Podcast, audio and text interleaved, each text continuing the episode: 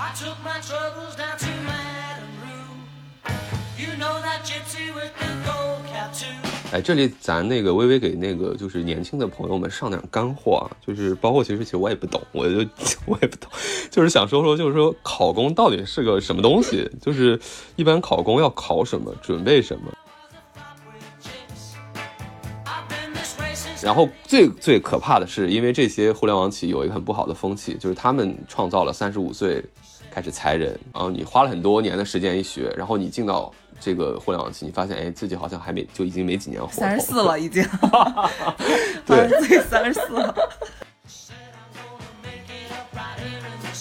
因为我们的人生不是只有考试，就哪怕你这个试考不过，我们的生活还是要继续。这份工作不开心了，我们想办法去换另外一份工作就好了。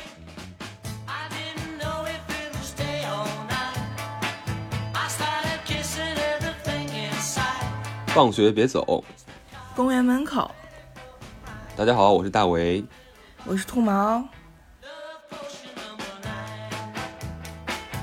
欢迎大家来到这一期的大兔公园门口。这一期我们有一个小伙伴来加入我们的讨论哦。对，那么这期我们有请到我们一位非常牛逼的朋友，可以说是考过非常多的试，拿过非常多的证儿，然后现在呢也是一名非常有理想、有志向的一名律师。然后他来跟我们今天分享一下关于毕业生的一些二三事。那么有请我们的好朋友微微，Hello Hello，大家好。跟大家打个招呼吧。好，Hello Hello Hello，大家好。你给我的这个介绍的前缀真的是太长了，考过非常多的试，考过的好像也没有几个。你考的都是含金量非常高的试啊，我觉得很牛逼的。对的，就是现在是我们律政界一位冉冉新升起的律政俏佳人。感谢朋友们的抬举。大家好，我是微微。嗯，你好，你好。那么其实就是最近也是到了这个六月份嘛，然后陆陆续续的各个院校已经到了毕业季，就感觉好像时间真的晃得很快啊，尤其是这种这两年疫情，这个动不动就把你困在家里几个月，然后你会觉得时间更是没有什么概念了，就哗啦哗啦一下，就是又到了夏天，又的又过了一年，然后韭菜又长了一茬，又走了一茬的那种感觉。而且今年那个大家有这个感受吗？不都说今年就是因为各种原因吧，就是说好像一方面是毕业生最多的一年，就毕业生好像已经超过了一千万。一方面又是经济非常非常不明朗的一年，就是好像今年这个都是说是所谓的最难毕业季，我真的不懂为什么好像从我们毕业开始，年年都是最难毕业季，就没有最难，只有更难，是吗？真的是。嗯一年比一年要难，永远没有上限。是吧？那这个就是，呃，我不知道，就是你俩的感受是怎么样啊？就是我感觉啊，就是就我们单位来说，我们是偏那种设计类的单位嘛，就我感觉，嗯，好像每一年这个入职的这个门槛都变得越来越高了。就仅仅他是一个初级的员工，一个新人，可能要求也是各种硕士，还是要就是很硬的那种硕士，就是甚至是一些保研的人才能进来。然而他们的待遇其实，呃，似乎也没有怎么提升。我不知道，就是你俩就是所在的行业或者你们所在的圈子，就是所看到的，就是今年或者是去年的毕业生是一个什么状态？他们有没有很辛苦？我们这个行业其实跟其他的行业还不太一样，因为我们这个行业它就是每一年新入职进来的人分两波，一波是应届生，还有一波就是转行的人。应届生的角度来讲的话，我觉得我生活的城市其实还好，倒没有说是内卷的太严重。然后，因为所有的实习律师进来之后都过得非常的辛苦，对，就是，但是，呃，嗯就其实他们还没毕业的时候就已经要遭受你们行业的蹂躏。是这样的，就是不管这个这一年的就业有多么的难，你只要想要当律师的时候，你先进来，先吃上两年的苦，大概就是这样子。对，只有在你进入这个，先先先先把你先白薅两年的感觉。只有你在进入这个行业之后，就是待的时间久了，可能能感受到一些经济的波动吧。就其他还好，我我估计像你们的行业，就像比如说每年都是那种水涨船高，比如说对就学历呀，或者说对什么其他的要求对我就不懂，就是大家在图啥？真的，就这种水涨船高，真的我不我我不理解，就大家在图啥？就都要往里头韭菜也要越长越好嘛，也得茁壮成长嘛。对的，你说的没错。那像，其实，在往体制这一方面走的话，呃，本科生现在基本上已经就是很难再有非常好的就业了。说实话，本科生如果是想考公、想考体制内的话，其实他们。呃，所选择的方向是非常有限的，这是第一方面。第二方面，即便有适合他们自己的方向和职业，呃，和这个专业领域，他们的嗯就业地点也是非常有限的，一般都在地县级，或者说是市级或者地县级一些呃部分，就是要求没有那么高的，然后单位才有他们的这个才会给他们给这个编制。那你比如说正常的，如果你在省省会级的城市，要想要考一下的话。嗯，有有一些还是有个别专业可以去考的，但是大部分专业其实就是都是需要的是，呃，硕士及硕士以上的学历。然后这是一方面，就是学历上这个占比还是就是还是非常大的。然后另一方面就是，我这里插一句啊，我这里插一句，大家是不是听我们节目这么久才发现，原来兔毛老师居然是一个铁饭碗人士，是不是很惊讶对，讶？是个有编制的人。好的，兔毛老师对没有想到是个有编制人。铁饭碗里竟然有我这种满口脏话的人。哔哔，好，现在现在有请兔毛老师给大家来一次这个非常正经、非常干货的科普，继续吧。然后其实像，呃，这个是本硕士及硕士以上学历，然后博士的话，在我看来，基本上是找工作是没有什么大问题的。就你再不济，你还可以，你可以，你可可能去不了研究院，去不了研究机构，你再不济，你还可以去高校嘛。高校永远是对博士敞开大门的，是欢迎博士的。但是这个地方还分个专业，看得看你是什么博士。如果你是热门专业的博士，那没有问题。你来了之后啊，我我学校肯定会答应给你房子，我给你安家费，我给你什么所有的你的，嗯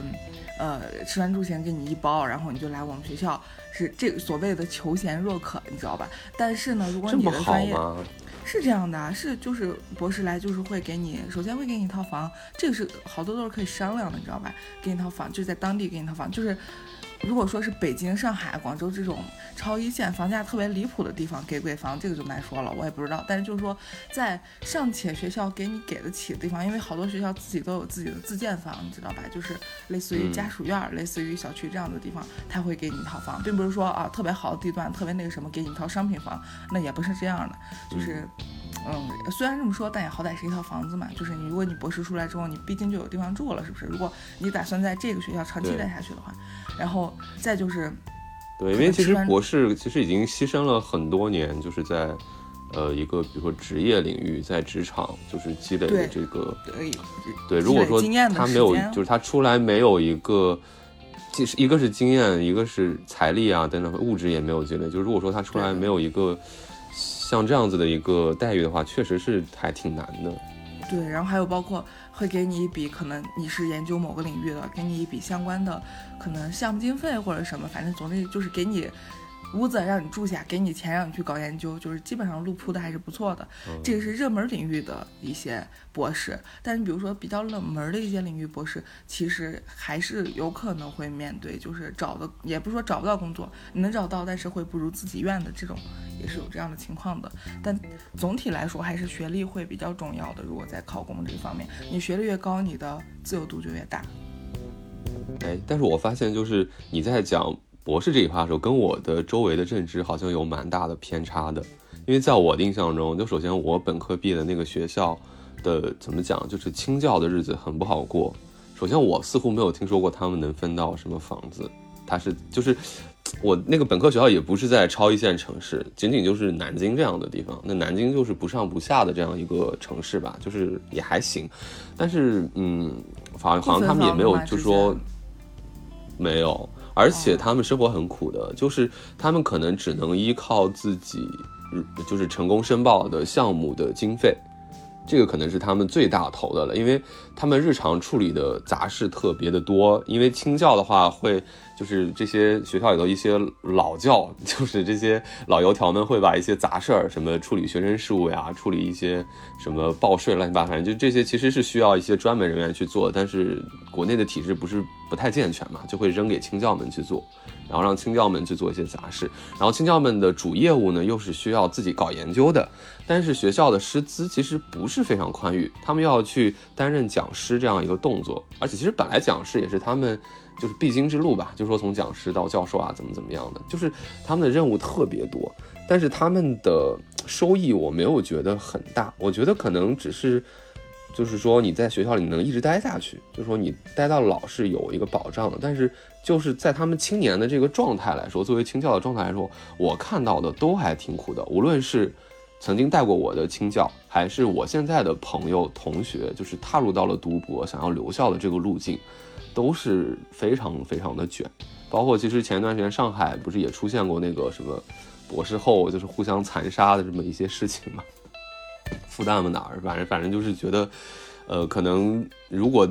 博士或者什么还想获得那种生活，就从学校出来就能给你一个什么安定的去处，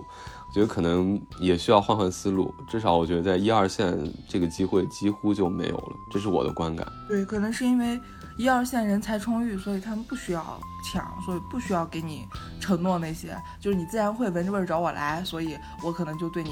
就是没错对吧？如果现在是一些三四线的城市，或者说是不太那个什么的城市，他们还是非常想留住人才的，所以可能会开的，再加上房价也便宜，也给得起，所以就可能会有一些比较比较这个啥的措的的这个政策吧。对的，而且就是呃，在我的观察当中啊，就是往年就是前几年，我们还就我还在读本科的时候，就是国内经济不是很繁荣嘛，就至少面上很繁荣。其实这些老师、青教也好，老师也好，他们虽然可能比较辛苦，但是他们还是可以在学校杂事儿、自己的研究项目以及授课之外的部分，挤出一点时间来来做做私活，来做做跟自己专业相关的一些就是商业上的一些东西。但是这个东西就是我觉得是不够稳定的。像这几年如果不好的话，他们就属于就是呃最耗他们精力的事情都还在，但是他们可能就是来收入比较容易的那个部分就没有了。我觉得这也是还挺挺严重的一个问题。嗯，所以说，其实我们说毕业生的出路，它无非就是以下几个出路嘛。你要不然你就去考研考博，这个一方面是深造自己，一方面是避免就业、逃避就业，可以说是，然后把战线拖得长一点。但是可能越拖的时间长，以后你还是会要面对就业这件事情。但是就是说，你你你在就相当于在准备两年吧，因为你本科生出来，你确实是不好就业，这是第一第一条路嘛。那第二条路就是考公考编嘛，形成事业单位，还有包括什么三支一扶啊，什么下乡啊、村官啊，什么就类似于这些，所有体制内的编、体制内的工作，我们都可以叫考公考编嘛。那第三个就是考证嘛，比如说像一些专业领域，像会计人员，或者说是学财务的、审计的，或者包括金融的、包括银行的，你都是要考了证持证上岗的嘛，对吧？然后你再。嗯，可能进国企或者说是进央企这样的一些情况。那么第四个就是，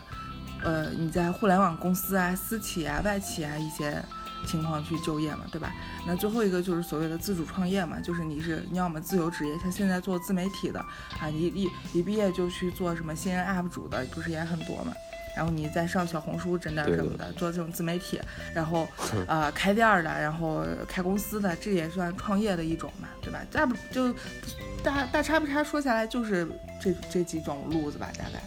对我现在觉得就是是的，是的，那个兔毛刚提到这几个路子，就是曾经在我上学的时候，我觉得还都挺平均的。但我现在也感受就是说，这些路子可能大家真的要早做决断为好。就是如果听众是比较年轻的朋友，你真的要早做决断。就为什么呢？因为现在这个社会的宽容度不是很高。如果你走上了考研考博这个路，现在这个时长好像就是应该是专硕跟这个学硕都统一了嘛，都是三年，就是很长这个时间。而这个时间如果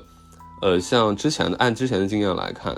就是你想去赚快钱，或者是想去，呃，赶紧进入社会的话，那肯定是进互联网企业，是你越年轻越好。他们喜欢用特别年轻的人，因为他们往往就抗是造，因为抗造，对。然后年轻人的思维也快，然后年轻人怎么讲，比较容易获得网感，因为你做产品经理，了解用户需求，这个还是挺重要的。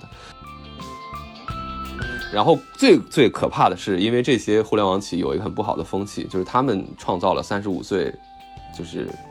开始裁人，开始就是抛弃员工的这个事情。所以说，如果你学了一堆东西，然后你花了很多年的时间一学，然后你进到这个互联网期，你发现哎自己好像还没就已经没几年活三十四了已经，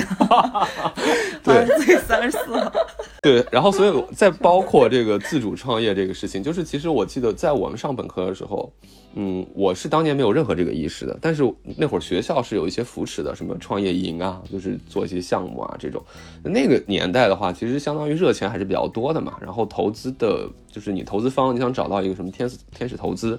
就是冤大头也挺多的，都广撒网的阶段，就是社会繁荣，就每个方向都可以试。就是那个时候，你还是怎么讲？就是在我看来啊，就是一种骗钱，就是你是能够骗到钱的。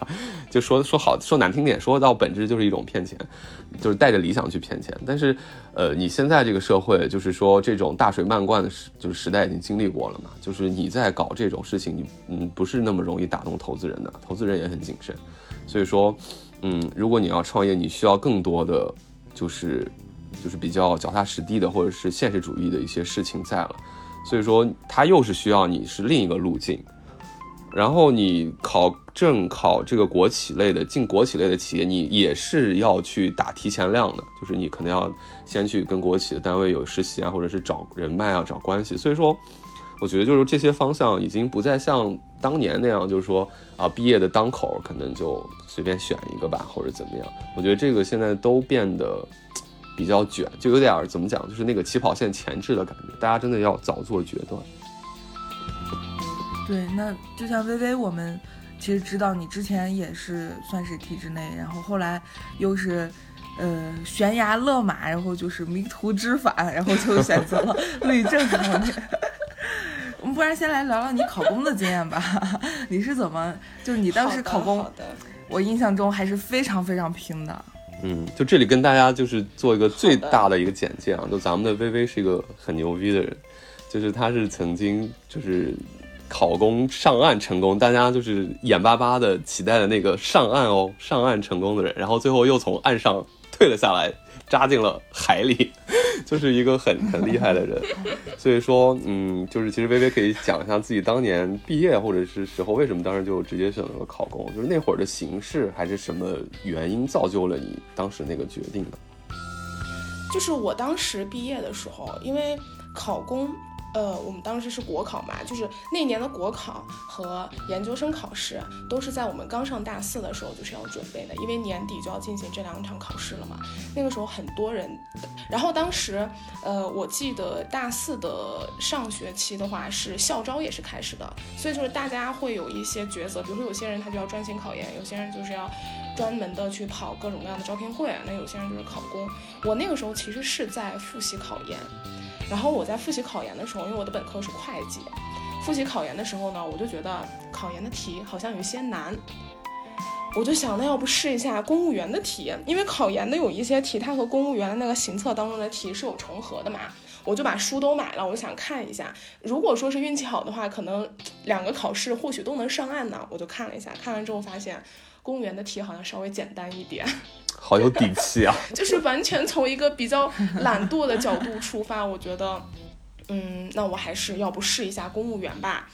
然后就开始复习了。但是我当时复习的时候时其实时间也蛮紧的，我印象中应该是十一十一玩完之后吧，然后去学校那几个月的时间，一直到十一月底考试，大概就满满当当不到两个月的时间吧。然后天啊，你这极限操作哎，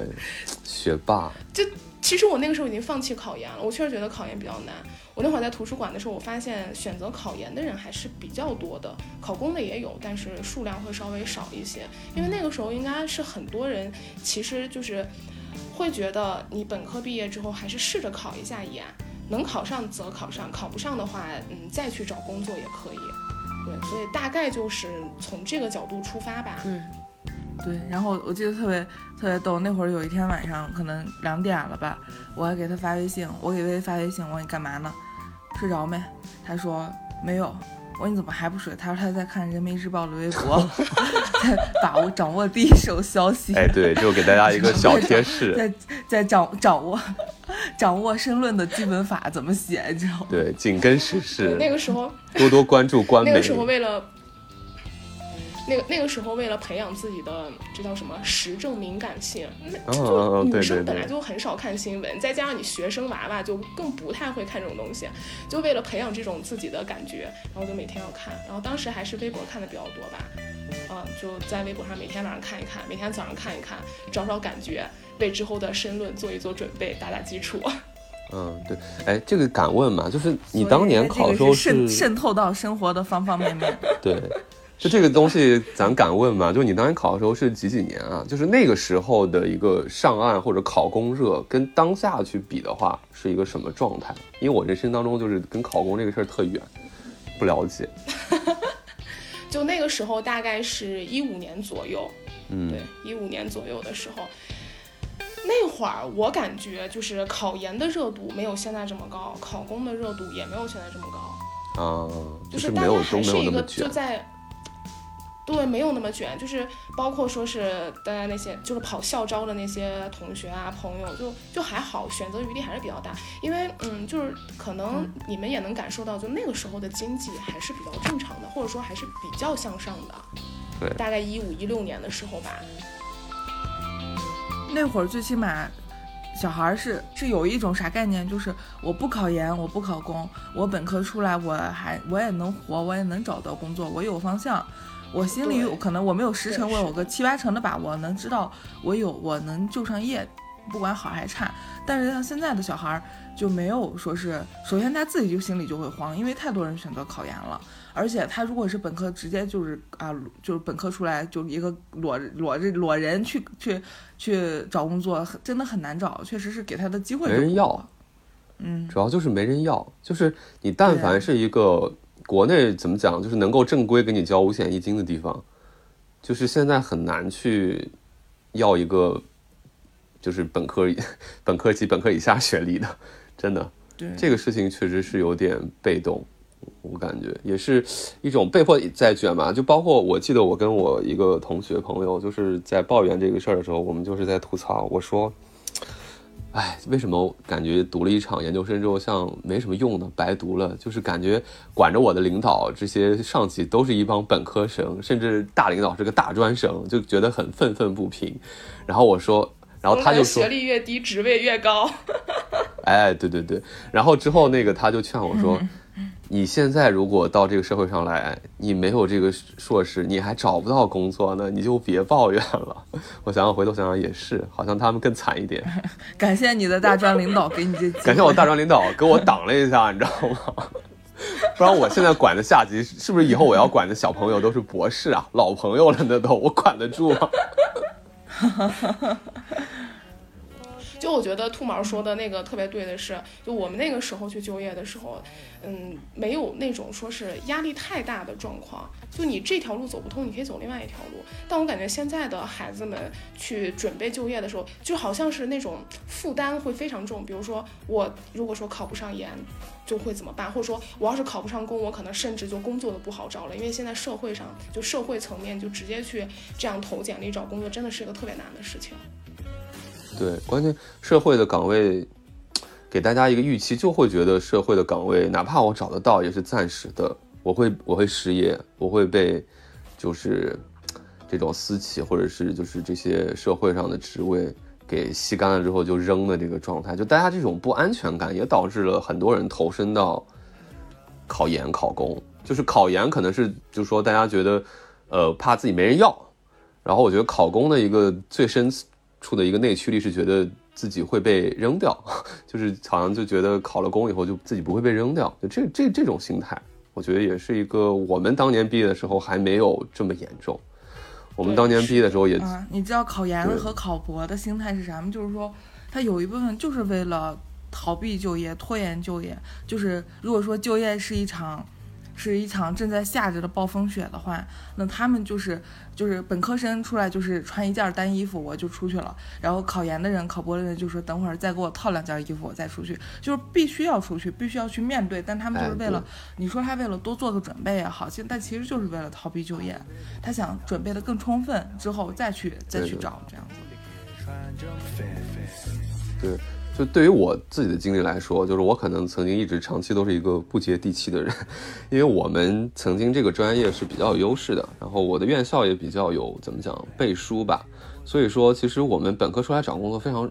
真的很容易，就那个时候很容易的。我当时选择去读研，纯粹是就是觉得想学，爱学，想再学学，就没有想这么复杂的事情，你知道吗？就没有就是像现在这种负担。但老实讲，那会儿我本科的实习结束的，当时我们那个呃，当时实习的领导就想留我，他的意思就是说，呃，就是哎呀，就是那个小年轻，我告诉你，就是我们这个行业的这个繁荣是很不确定的，可能好不了几年，你要不要现在就早点工作，早点赚钱？我当时真的就完全没有听进去这句话，你知道吗？我就觉得就这帮老老那个老老逼，然后就然后逼灯就是要怎么样，就是要吃干抹净年轻人的血。你看看这话说的，真是真是让人生气，耽误我那个就是多过两年青春时光，你知道吗？然后我现在吧，就是这趟研究生念完之后，然后开始进入社会大生产以后，我真的是悔不当初你应。该早点准备。因为那几年的发展真的是什么样？因为那几年发展，我们如果同届的本科生毕业的同学直接去工作的，现在职级都很高，现在职级都很高。然后这一帮读完研究生出来的，都淤在这儿了，都淤在这儿了，啊真的就让人觉得很。就是你看看你老你老板就是大专生啊，你还没有 get 到吗？在这个里面，你念我多少书不算不重要，你从什么时候开始打工才重要对，要。真的不重要。社会跟学校真的是两套体系，所以我忽然就觉得，从现在就是从我实习的一直到现在这么几年，就是这个七零后跟我说过最有用的一句话，也就他当时那一句，就是，只不过我没听进去。这该死的理想主义，你知道吧？好，那这里就是我们要采访一下我们的，该死的理想主义。对不起，真的是害了我们太深了，毒害我们太深。就是这会儿继续采访我们的微微，就是当时去体制的那个，你的出发点是什么？你是就是糊里糊涂的，还是说你当时又有一个很强的信念，就是求安稳或者怎么样？哦，我当时的出发点其实是很迷茫的，就是我那个时候我是不知道自己想要做什么，或者说我不知道自己喜欢什么以及适合什么。然后，呃，在我准备考研的过程当中，就是也看了一下考公，然后就想还是先走考公这条路吧。我记得我当时跟我爸妈讲的时候是这样说的，我说我目前还不太清楚自己到底想做什么，我要不就先用公务员过渡一下。如果说我要是能考上的话，那我就去上这个班儿，然后在上班的过程当中，哎，要是能找到自己想做的事情了再说，找不到的话，起码我这一辈子也是一个旱涝保收的状态，就父母也不会担心我。对，然后我爸妈也觉得那那可以啊，你用这种方式过渡的，他们是肯定是赞同的。然后那个时候就算是下定决心要考公了吧。所以我在考公的过程当中，就那一年应该是所有的校招吧，我都没有去跑过。我还记得，就是我跟我爸说，我说我说那我要是国考的时候要是没考过怎么办？我爸说那你要想考的话，就来年再考个省考呗，反正大四也还没有毕业。对，所以就开始准备考试。嗯，至于说什么求安稳啊这种心理状态，我在那个时候是完全没有的，因为那个时候的经济发展和所有的这个大环境，就是哪怕你不去当公务员，你去做其他的工作的话，就也不至于有不太稳定的情况。就包括你要想赚钱啊什么的，你想赚钱的门路也都是特别的多。我就是纯粹是因为迷茫，我根本没有想好我想要做什么。对，这算是我的一个最初的原动力。你不知道用什么身份去参与社会嘛可能你当时就觉得，就是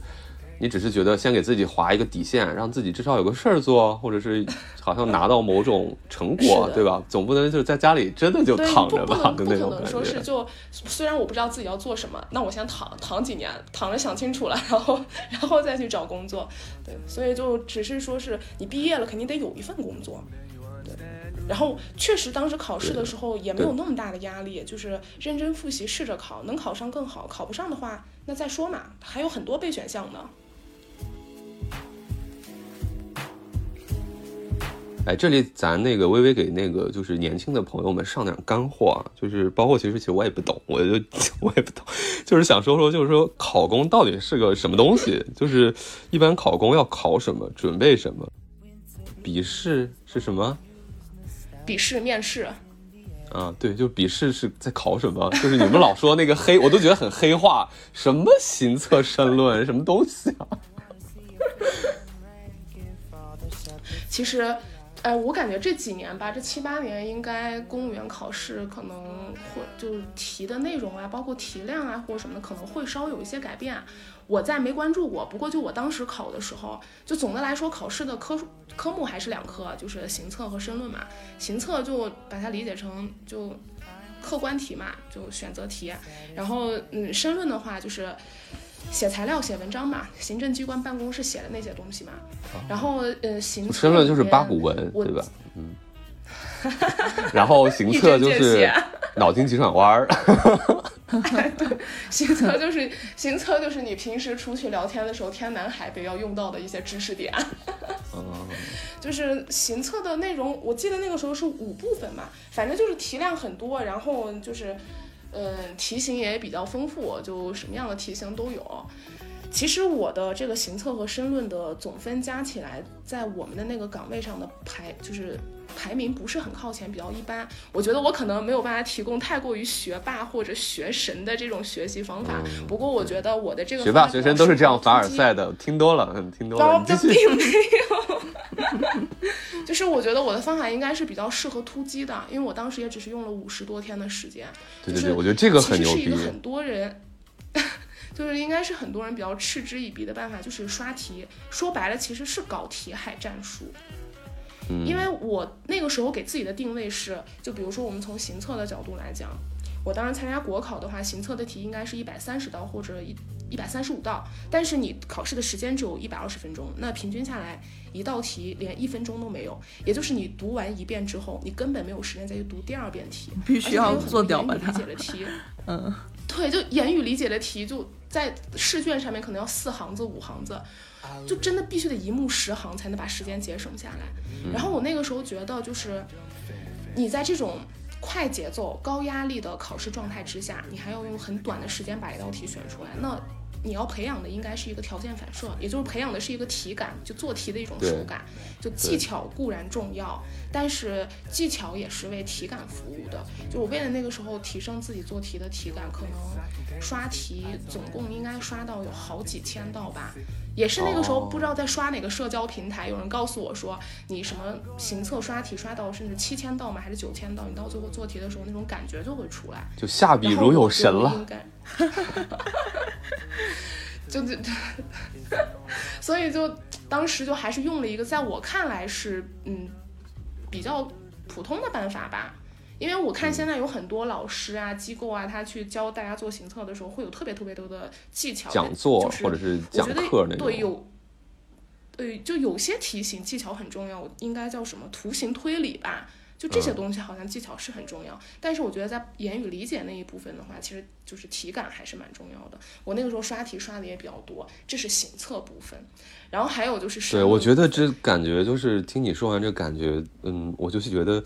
行测这个是一个打一个战略，就是你以前不是说了嘛？就是他这个一百呃一百二十分钟要做一百三十道题，那么平均下来肯定是不足一分钟的。然后有些行测，我看他那个题干也挺啰嗦的，就是有点不太好去让你就是就是读还挺费劲的呢。我就这感觉，所以我觉得他打的就是一个呃战略，就是你注定有一些东西，就是有些题目要放弃。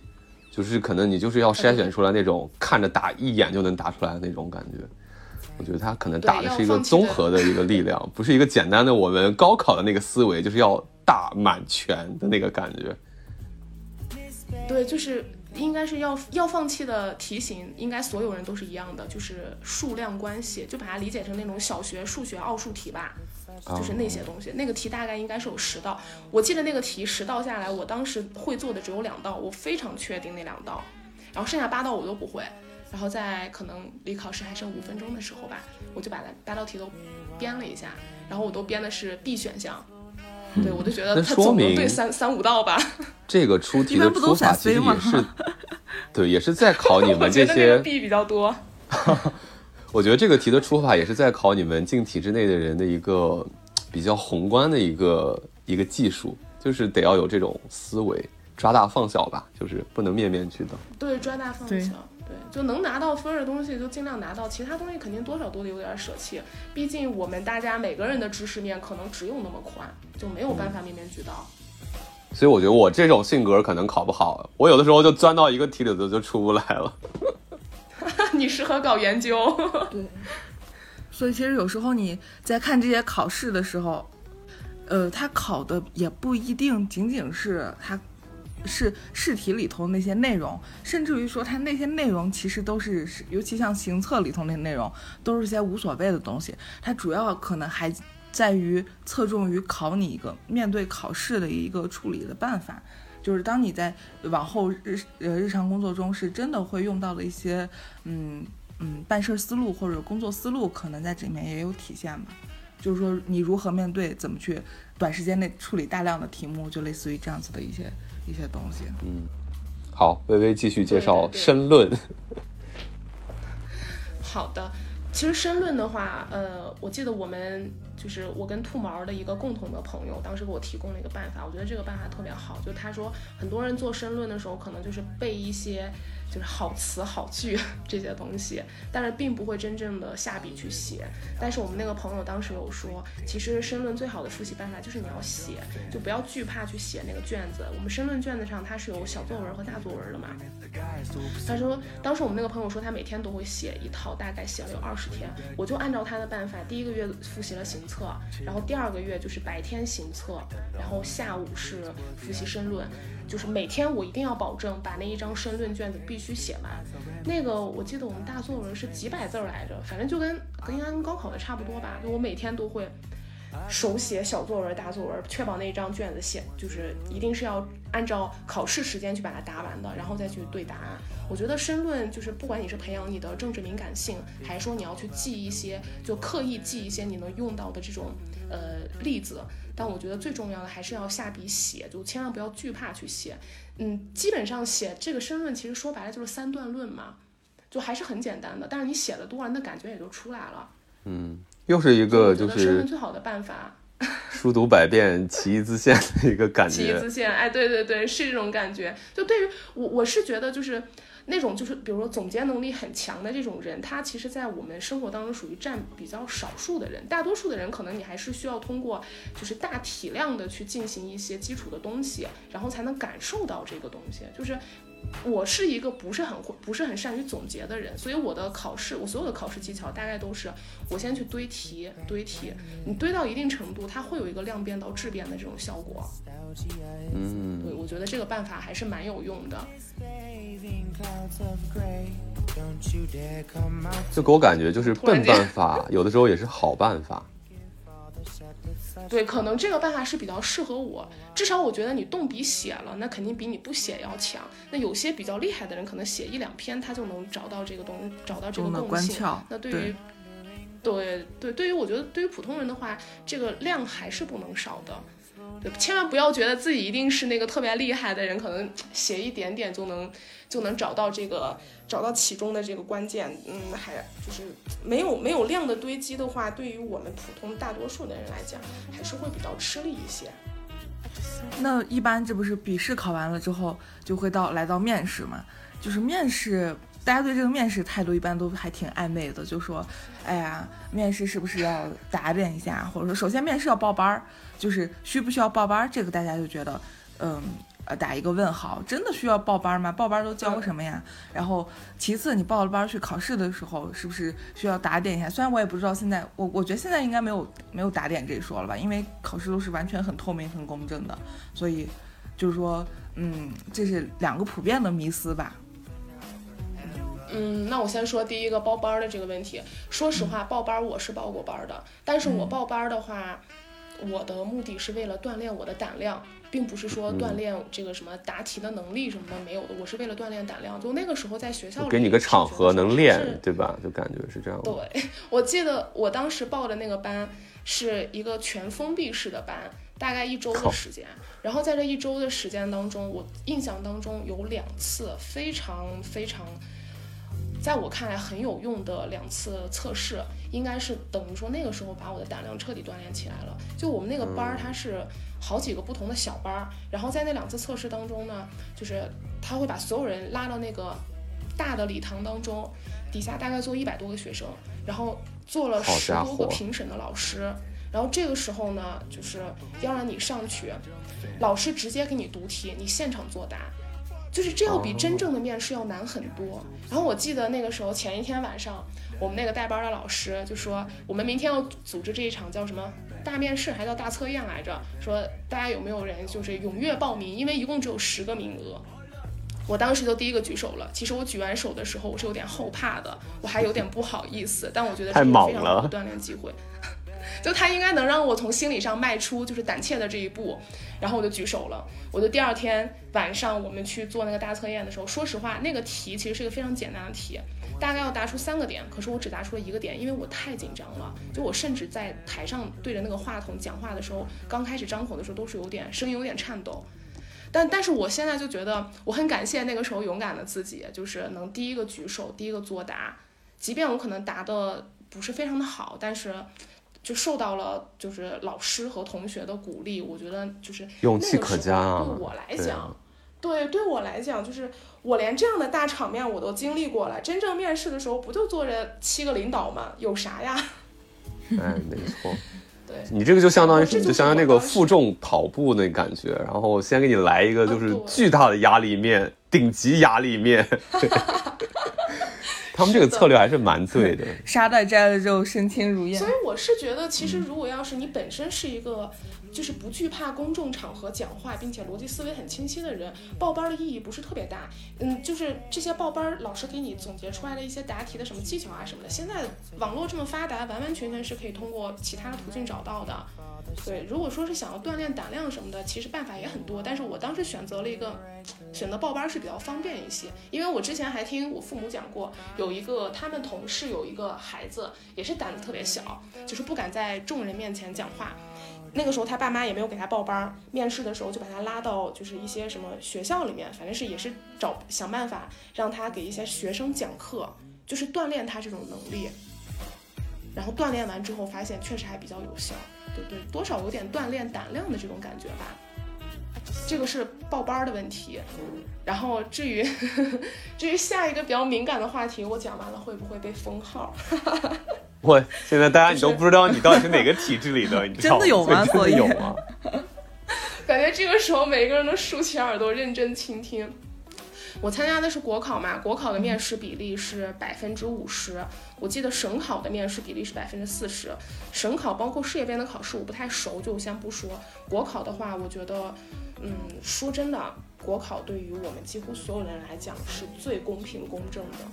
好盖棺定论了，大家听到了吗？重要的结论，大家一定心态要放好，就要拼自己。就是 对，就没没那回事儿就儿。面 试你的领导，要么是五个人，要么是七个人。基本上我们当时的岗位是处级干部及以上吧。然后他是从不同的行政机关给你组成的这个叫面试组。然后面试组和面试人员呢，它是属于排列组合来分布的，就你也不知道你会被分到哪一组，面试官也不知道对他会去面哪一个学生，这是一个。然后第二是全程录音录像嘛，摄像机就在那地方怼着呢，怼脸拍。然后人家这个事情其实还挺科学的，因为包括其实像我们做对那种专业项目投标的时候，就是评标的过程当中，以前是比较乱的，就是就是你拉拉关系啊，就找找就是打听一下评委啊，或者打就是怎么讲打点一下。现在就是这些业主搞就正规评标啊，它都是。呃，如果他是想搞一个业主本身就是想搞一个公开竞赛、公平竞赛的话，他的评标，他的评委是从一个库里头去抽掉的，就感觉跟你们说的这个也很接近，就是一个库。如果你真的想那个就是稳赢的话，你可能得要把这个库里头的所有人、所有的评审都要打点一遍，这个其实是做不到的。说实在做不到，你真做到了，评委对你可能也没有那个印象，就是他也没法一票就是定生死那种感觉。所以我觉得这个体制也是越来越科学了。就而且你真做到了，你可能也不需要搞这一套吧，你应该会有更好的其他的发 展。对，就是你有这能力打点了所有人，你为什么要委曲求全考一公务员呢？也你都有这个能力了，那你背景得多强大？对对对对对，对，这是第二个，第三个还有就是，呃，别的别的单应该别的所有的单位也一样吧，就是我们那一场考试是。所呃面试分数它是当场给你报出来的，就直接会给你说去掉一个最高分，去掉一个最低分，然后你当场的这个分数是多嗯少，他会直接给你报的，就已经做到这一步了。其实它是可以，还是可以一定程度的杜绝一些我们觉得比较灰色的那些东西。所以我说，对于大多数人来说，它确实是公平公正的。嗯，好，对，而且像评委什么的也都是完全，嗯，随机的，就是评委会把他们拉到一个一个你也不知道在哪儿的一个酒店里单独隔起来，然哦，后还有这种隔离呢那天他们去，就他们也不知道评，对，就他们也不知道凭谁，他的家人们也不知道，他的家人们也也跟他是失联的，你知道吧？也联系不上他，只知道他去当评委了，但不知道他去哪儿了，在哪儿隔离，要面谁，这些一切都不知道。然后就面完之后就又拉回来，又偷摸拉回来，就是完全这样，就是，呃，基本上是没有那没有什么水分的。啊，社会还是有进步的社会还是有进步的。我从来都不知道，现在现在这个面试是这样这么搞的，嗯。就是这样。那我们现在聊完聊完了你的这个上岸之路，我们就来聊聊你怎么又跳到海里去了？那你公务员干不挺好吗？你你怎么又不干了呢？就 不就岸上待着不爽了，准备下海了是吧？就是 当时你是怎么幡然醒悟的？就还是我之前说的，就是没有没有想明白自己想要什么嘛，然后呃决定要离开体制，要转行当律师。嗯，倒也不是说我自己想要什么，而是我好像有一点点感受到自己不想要什么。就是我其实前段时间还在想，我真正想要追求的东西，应该是一个相对来说比较自由的状态。就是这种自由，就是呃，不太需要有一些条条框框、规则，或者说是有一个我各种各样的领导去束缚我。就是我自己的东西由什么所谓的道德、法律啊，就社会规则来束缚我就够了，这种广义的规则。但是这种单位的什么规章制度的一些束缚，会让我觉得有一点点不太习惯、不太舒适。我觉得这个是我当时想要走的一个最重要的原因。啊，就在我看来，应该是就是微微在这个到体制内以后，就忽然通过这个体制内的这种环境，好像是发现了自我吧，就是发现了自原来自己其实本质上是想做自己的老板，想做自己的主人，或者说想要一个更自由的生活。是他其实对他去了那个位置之后，他是一个试错的过程，你知道吧？他去了之后发现这不是我想要的，他不是说、嗯哦，我看看这个啊，他是他是发现了这个不是我想要的，那我就不干了，我去干别的，干我想想干的事儿，这样子。对，大概就是这样。就虽然说是我当了律师，律师可能就是从大家的认知的角度来讲，它呃也算是一份比较稳定的工作，而且还很光鲜哦，在我的眼中是很光鲜哦，那都是我装的。就都是人五人六的。其实，背地里穿着拖鞋加班到凌晨三四点的样子，蓬头垢面的时候，你们是没有见到。就是其实我认为，像我现在做的是提成律师嘛，就是完全独立的状态。我觉得这个状态跟那个创业的这些老板是有点像的，对，就这种创业者的有点像。我我不知道你们有没有做过那个十六型人格测试，我前段时间啊，还、知道还花了我的，对对，我花了我九块还九，会 出节目聊这个，准备。对我专门做了这个测试，就是我还做了九十三道题比较全的那种。测试完之后，我是 E ESTP，哦就是这个人格之下，他给你给了一个就是中文的定义叫创业者，我就大概明白我应该是属于这一类型的人。对我听到那个 E 打头的，我就知道一定是个主动派，一定是个行动行动人 那种感觉。是的，非常外向。对，当然这是这是心理上的一方面，那还有一些比较客观的因素，比如说。就就就比如说收入啊，这这这一类的啊，对它对，也是一个咱都成年人了，就是该说说这种了。对呀、工作，所以就是，呃，就在我的观感来说呢，其实律师这个行业，嗯，它至少面儿上确实是非常体面的，包括就是很多的时候那些老牌的律师就赚钱的那个也是有点超乎我想象。就是我想知道，呃，这个东西应该也是构成你去转行的一个就是原因之一嘛，肯定是。就相比体制内，就是说你是觉得体制内你能看到的那个收益的稳定，是小于你就是在律师行业里搏一把的这个状态，是不是？或者说你可以简单跟大家透露一下，就说这个律师他大概能到一什么水平，或者是你们律师里头是不是也有些细分的一些方向，不同的类型会不太一样，或者怎么样，都给大家科普一下。哦，我们就行，我先说一下这个，就是，嗯，律师的这个细分的方向，反正在可能在大城市，就比如像一线城市、超一线城市的话，他们细分的，他们是应该是会分的非常的细，因为毕竟这个。整个社会经济就他们就那那些城市的经济会更发达一些，然后纠纷它会更多元化一些，诉讼啊、非诉的这种不同类型也会更多。像我我所在的这种比较比较普通的省会城市的话，其实没有分的那么细，大多数的律师还是更处于一个万金油的状态。那些可能已经做到一定成就的律师，他会给自己设定一个方向，比如说有些律师，我可能就是不做刑事案子，我专做民事，有刑事案子了就去跟别人合作，让别的律师做。那有些律师可能就是我还是更愿意做刑事案子，民事案子就是看情况吧，赚钱了就做，不赚钱了可能也是不做的那种。对，因为因为就是嗯。这个社会当中的纠纷它太多了，我们一个人是不可能把所有的法律都做到非常精通的地步，就是到最后这个你的业务，你的这个业务规模，它会不得不让你去做一些领域的选择，比如说有些人我只做婚姻家事。哎，有些人我就专做合同纠纷这一块儿，因为别的我已经无暇顾及了。像很多律师他走的一个比较专的路线，就说我就做劳动纠纷这一块儿，因为像劳动也是一个嗯比较独立的一块儿。对对，就像我的之前我有跟过的团队，他就只做财税，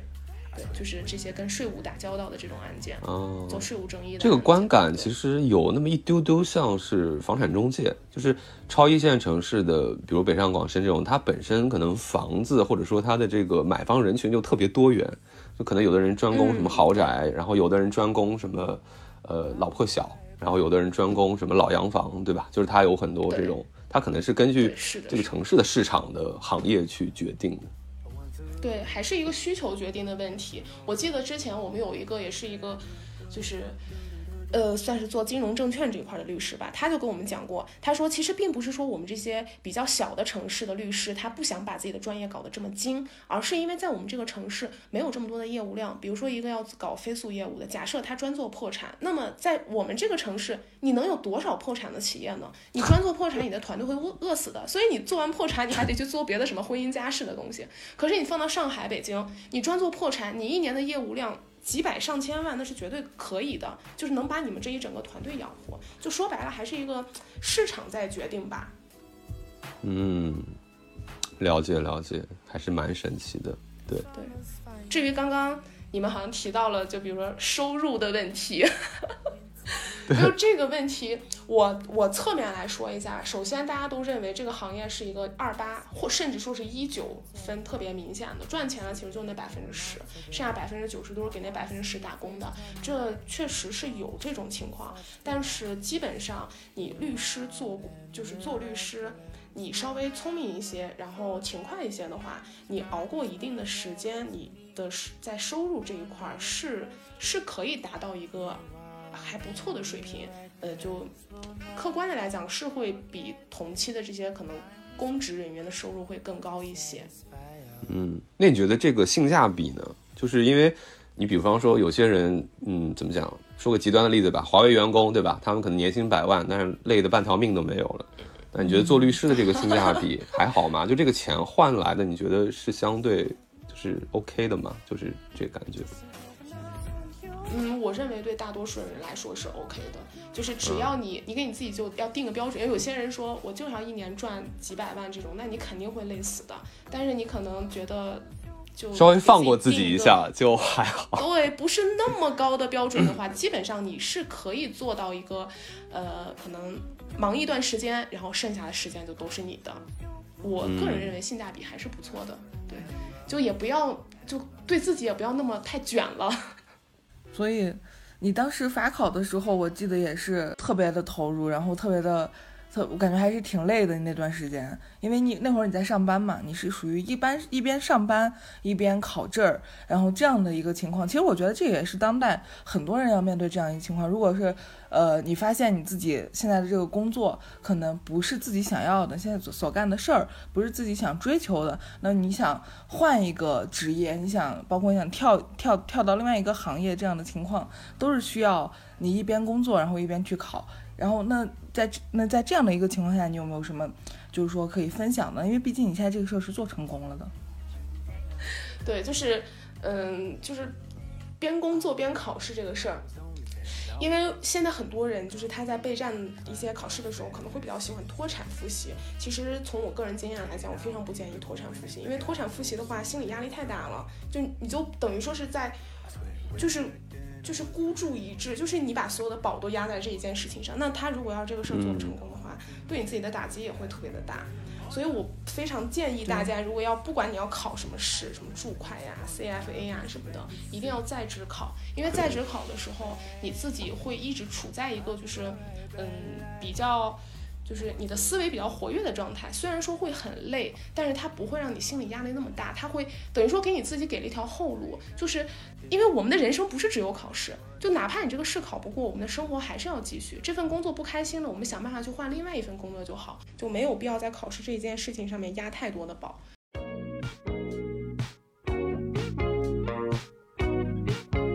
然后我当时在考的时候吧，嗯，也就是抽空学习嘛，比如不太忙的时候，那么我就多看看书，多做做题。呃，有大块的、有整块的时间的时候，哎，做一做小的小的测试呀什么的，嗯，然后就是去做一做总结呀，就还是那些复习的，就是就是老生常谈的那种复习办法。呃，但是就是会比在学校会比在学校的时候学起来更累一些。但我觉得。最主要的，对于这种在职考试的人来讲，只要做到一件事，基本上都能成功，就是坚持。就是你一定要坚持，每天都学，哪怕你今天非常非常的忙，那你也要抽出一两个小时的时间，把之前做过的东西再回过头看一下。就一旦你有一天，最多两天的时间不学习，那么你起之前学过的所有的东西，就我认为就几乎都忘了。对，就要坚持每天我觉得这个建议书特别有用，特别有用是。就是，呃，包括你在职去准备这个事儿的时候，其实你在职或者说你那个目前还在干的那份工作，会给你的生活一个框架，无论是节奏还是收入还是各方面。如果说你脱产去搞的话，你可能弄着弄着，你可能自己就就是生活的那个节奏就没有了，就会有点脑子会不清楚的。我我是这个感觉。而且这个事儿就像啥呢？就如果说你一个人是一台机器的话，你脱产就相当于把这个机器彻底停下来了，然后你再去学你想要学的东西，你就要重新启动一遍。你光预热就得半天，它进入正常轨道就得半天，那时间是不等人的。所以说你。不不脱产，不要让这个机器停下来。你可能哎，白天用这个机器搅点甘蔗，晚上用这个机器搅点水果，就这样的感觉，你知道吗？好精妙啊，好精妙的比喻。就是哎对我就是这样这个意就思就就就比较好办，你知道吧？嗯，是的，是的，我就是你要是这个意思。停下来，你你再预热半天，你多费事儿，是不是？对，是，就说白了还是坚持。对，坚持是很重要的。那呃，像法考的话，它主要是考一些什么内容呢？因为我知道你还是跨专业的嘛，这个就不得不说，就是再说一遍，你真的很牛逼，你属于跨专业，而且还是属于 而且边工作我感觉边考过了。这两年我身边的小年轻们开始法考的也越来越多了，法考好像也变得热门了起来。我觉得这里微微可以给大家输出第二波干货。好的，好的。法考，嗯，怎么说呢？就是法考从一八年开始改革嘛，司考变成法考。呃，说实在话啊，这个这两年确实法考通关率越来越高了，就是你能感受到司法部爸爸在给你放水。对，虽然说我们当时是 就是国家出台了文件，说什么什么什么，哎，那是几几年底要我们的这个律师从业人数要达到六十万，然后现在马上就要到这个指标了。我那年考过的时候，律师还是四十来大。家跑快，大家跑快，对，赶紧啊，马上就要关门了。门儿要关了。对，赶紧考。就这两年，我觉得法考的题还是难度还是有的，但是这个过关率确实是会比以前高了几个百分点。对，然后至于说是这个法考的内容，就是基本上，哎呀，那是那应该是考的是十三个部门法吧，但是考试的话是一共只分三场，客观题考试分两场，主观题考试一共只有一场。就是我们要学的东西非常非常的多，但是，呃，法考比较好准备的地方在于它的重点非常的明确，它不像公务员考试，它没有太多的重点，就是生活的方方面面都可以作为你的重点来考察你。但是法考呢，它就会有特别特别着重的东西，比如说你要学刑诉法的话，那么你的证据这一块儿一定是一个特别大的重点。那你在你要学刑法的话，那像共同犯罪，包括一些我们常用的罪名，那都一定是要你着重去学的。那些不怎么常用的罪名，可能老师在讲课的时候都不不太会给你讲。所以我觉得这就是在备战法考的过程当中，就是这个题型它已经告诉你了，你要把哪些抓住，哪些可以放弃。它好像就属于那个可能看上去是挺厚一堆资料，但是它里头是有一些隐性的干条的，就是你可以有经验的人会不会帮你捞一捞那种感觉。对，是的，是的，是的。就包括历年的真题，可能都帮你捞的已经差不多，这些东西就是重点，你学就行了，你就往会里学。那考试的时候必然会考你。对，就这个就是至于我，我个人是觉得，如果说是，嗯，你是一个对，就是比较擅长去，就是比较喜欢文字的人。可能在复习法考的时候会觉得比较简单，像我跟有些人交流的时候，他们会觉得，哎，就法考很难。问他为什么难，说是你这么多的东西你要背你要记，它又不像什么做数学题或者做什么会计的那些东西，好像就是很简单。我说，我说那可能是大家这真的是就完全是理科思维和文科思维的差异。就在我看来的话，这种纯文字性的东西准备起来是比较简单的。关键是你经历了申论的洗礼，而且也有可能是我考过了吧，我再回头去说的时候，就是幸存者偏差了云淡嗯风轻。对，对，的确是这样。如果要是没有考过的话，或许我会说啊，这个考试就怎么怎么样，就就是难，就是垃圾，大家别考，大家快逃。哎，但是这两年考法考的人确实非常多，就是我们这个行业转行进来的人啊，有千奇百怪，就之前做过很多不同的行业。至于我们，比如说体制内出来的这些公检法出来的人很多，还有一些我见过原来就是会计的，转行当律师的，还有老师。兔宝老师，你看看 这些老师转行来当律师的，还有我我好累自己，我觉得铁饭碗挺好。就我自己身边没有，但是我之前有就是看一些别的社交平台有看到过那种原来是原来是空姐转行当律师的，就只要你考过了这个法考的证儿，无论你之前是什么专业，你都可以转行来当律师。哦，所以说，哎，微微给大家一个一个重大的暗示啊，这个这个这个法律界或者说律师界是一转行的一个很重要的一个承接的承接的承接户吧。反正大家就是就是自己干的不开心了，真的可以想想这方面哦。对，就只要你考过法考就行。Paris,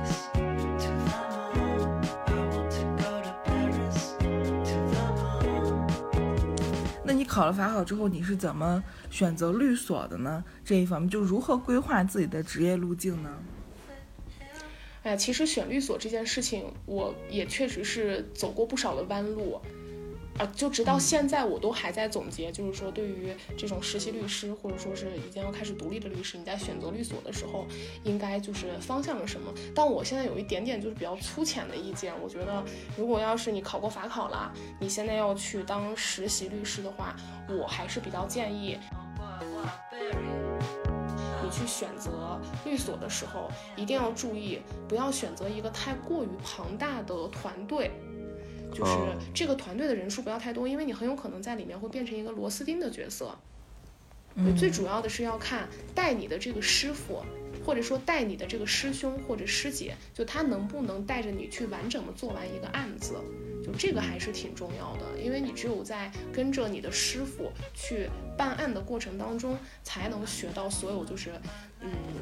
实体上的内容，包括程序上的内容，这些会学的比较多。就是我我之前也听到过一些人，他在进入律所之后，可能他进了一个比较大的团队，或者说他去跟了一个不怎么不怎么带他的律师，这就导致他在实习的这一年多的时间里，最多就只能定干一干杂活儿，比如说订卷儿、嗯比如说嗯，打就是印一下真正的工具材料人了复印对，对，复印一下当事人的身份证、复印件这种东西，就 这种肯定是不太行，学不到东西。嗯对就是你一定是你可以去，就是你可以去干杂活儿，但是最主要的是你要一定要参与到他们这个办案当中的核心的事情当中。比如说你至少人家得让你写诉状吧，得写代理词吧，写完了你的师傅、你的师兄师姐总得修改，就你得干这些核心事情。嗯，这个思维还是很关键的，而且我觉得可以移植到很多，比如说这种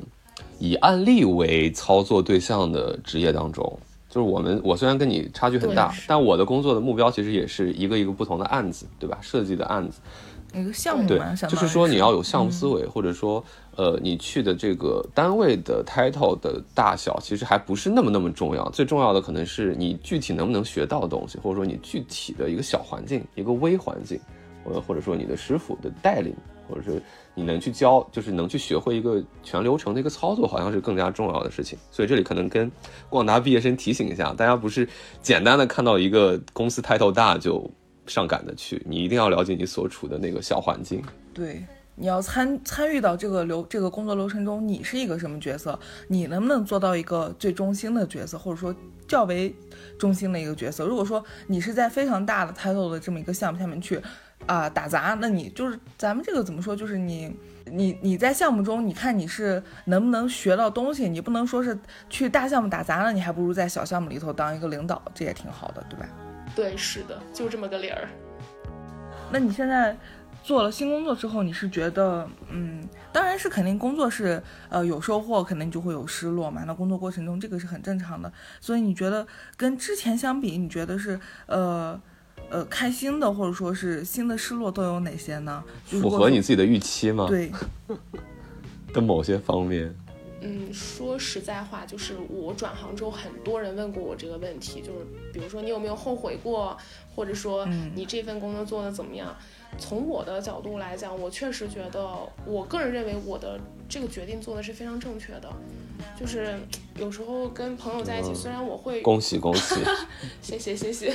就虽然也会有很累的时候，但我觉得至少我走的这个方向，大概就是我想要走的一个方向，就是这中间的比较辛苦的地方，我还是能够忍受的。所以总的来说，我会比较、嗯就是有种还是你做成了，怎么讲，就是自己给自己做老板，或者是自己是做的事情都是为了自己的那种，对对是这样，呃就是掌握感吧。对，就是一这个掌握感还是就是一种掌控感就是我自己现在做的所有的事情，我知道我都是在为自己做的。虽然很辛苦，或者说我现在起步阶段可能会很艰辛，但是这些苦我是愿意吃的，因为我知道接下来的路它肯定是向着光明的方向走的。就是这是我自己一直以来的一个信念，也是我为什么从一个稳定的行业里面出来，我没有那么后悔的原因。嗯，那这真的是一个怎么讲？Good to hear 吧，这是一个非常好的消息。因为很多人在工作当中都会有一个比较痛的醒悟，就是会觉得，无论是你选了一个自己跟自己是特长无关的工作，还是选了一个跟自己兴趣有关的工作，做着做着，大家都会发现，最后工作都会变成一个。负担就是你哪怕曾经喜欢的东西，你变成了工作以后，也会因为就是过多的量啊，或者是呃真实跟幻想的一个差距，都会变成自己不喜欢的。所以说，如果比如像我听到像微微这样的一个感受，我就会觉得很稀有，也很就是替你高兴吧，就是就是觉得怎么讲，就是呃。人生有怎么讲？不是之前很流行说人生不值得嘛？就当你可能觉得你做一些人生值得的时候，真的还是挺挺令人开心的。就我感觉应该是这样，其实我自己的预期也没有那么的高。我在我看来，尤其从我从体制内出来之后，我发现所有的工作它本质是一样的，就它都是一种痛苦，都是一种痛苦的延伸。但是在这份痛苦当中，这个痛苦它最后带给你的其他的东西有没有什么你需要的？比如说这份工作它能够带给我自由，能够带给我能能够带给我强大的掌控感，这些东西是我在原来的单位里面感受不到的。就是这种东西，我觉得嗯可以，我能获得这些，那我即便付出了一些痛苦，我也认为是值得的。就是每一份工作都是要在接受痛苦的前提之下，再去获取一些其他你想要的东西。对，对，对这里还要补充一点，就是微微做了艺术之后，明显就是肉眼可见的变得更好看了，这真的是要给大家说一下，真的就是爬台子的微微真的是可能也是怎么讲，在体制内的话，可能微微就只能是灰头土脸的去爬台子了吧。所以傻傻逼的的工作带来的必然是丑陋，你知道吧？就是好的工作带来的就是美丽。而且对于自由状态下的我，对于 微微这一行，这个美丽有的时候还是一个生产力呢，就是就是怎么讲，会辅助自己做好业务的。嗯，嗯可以作为一个比较小的 buff 嗯来加成一下。我还真是不客气呢。没事儿没事儿，咱都咱都是要给大家说点实在的嘛，所以就是也不避讳。所以说，呃，其实我觉得这一期的话，微微也给大家就是科普了非常多有用的干货，而且我觉得在这个非常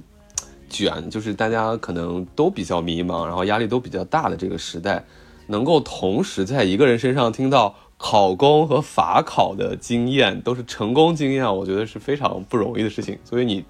微微真的是我们非常给力、非常神奇的一个小伙伴儿。对，也感谢小伙伴们的不吝夸赞。那么今天其实真的也是非常感谢微微来跟我们一起分享你的经验，然后希望听到这期节目的朋友也能从我们的聊天当中获得一些启发、一些灵感。对，如果有想转行律师跨界的这个领域，我觉得就是非常有志向的朋友，可以跟我们的可以跟我联系哦，可以朝我们的微微老师请教请教，对，然后有一些法律问题想要有一些诉讼需求，哎，有一嗯些咨询的，然后我们薇薇老师也是二十四小时在线接单啊。好的，二十四小时。通过这个节目的凌晨，我都给你把问题解决了。对你看看这个我们那个这个律那个律政界的这个新势力多么的勤奋，嗯，就最后呢，其实还是想说，虽然说是我自己走了转行这一步，但是我还是想跟很多想转行的人说，就你一定要想清楚，你要走的原因是什么，或者说你想要追求的东西是什么。就是因为转行这个东西，你一旦踏出去，可能不太容易回头。就比如说，尤其从体制里面出来，你再想考进去，那几乎是不可能了。就是你一定要想清楚，尤其在现在就是这种算是后疫情时代，有的时候做决定就不太能像我们当时做决定那么的仓促了。这个时候要做决定的时候，可能要承担的一些风险和代价会比以前就是高很多。但是呢，即便是这样子，也不是说我们就不能勇敢的去迈出某一步。就你自己真的要想明白的时候，你还是要向前走。而且我比较赞同的是。嗯，虽然我们都说就是大家不要有年龄焦虑，嗯，你想做什么事情，什么时候开始都不晚。但是从现实社会的这个实际角度来讲，我还是觉得你在年轻的时候多体验一些，去多经历一些。当然，你年纪大的时候，你要再去转行的话，你确实你的沉没成本是要远远高于那些年纪小的人。就我在这个行业见了非常多年纪比较大转行的人。就我们行业的特殊性，那是你年纪大了，可能你资源更多，你的转行不会太痛苦。但是对于其他的行业来讲，可能年纪它真的会成为某一种阻碍。所以就还是大家在年轻的时候，尽可能的去多体验一些不同的东西，不管是工作、生活还是情感。就当你们在这些这些所有的经历当中，你就会找到那个你自己最想要追求的那一部分。对，就就是属于只有你吃过肉，你才知道肉好不好吃嘛，对吧？所以说你不能只看到猪跑嘛，你吃过之后，你才给自己以后到底要吃什么才有一个定论。所以我觉得微微的这个建议真的是非常非常中肯，尽管这个腔调很官方，但其实核心非常的有用。你下定了决心之后，然后就要全力去做。首先，你这个决心决心要下的非常的准确，非常的笃定。然后你做的时候要全力以赴，要非常的努力。那么这两点如果你都达到的话，你会达到达成一个你自己比较满意的结果。对，没错。Would've gave you everything. Oh, I did not believe that it would end. No, everything came second to the best. 希望大家在这个不是非常明朗的时期，都能有一个比较光明的一个契机跟未来吧。那我们这一期就聊到这儿啦，谢谢微微，再次谢谢微微。好的，谢谢谢谢我的两位好朋友。希望你以后多来我们节目做客。好的，十六型人格测试的时候记得把我拉上 啊。好好好好，好的，那么放学别走，公园门口，我们下期见。再见。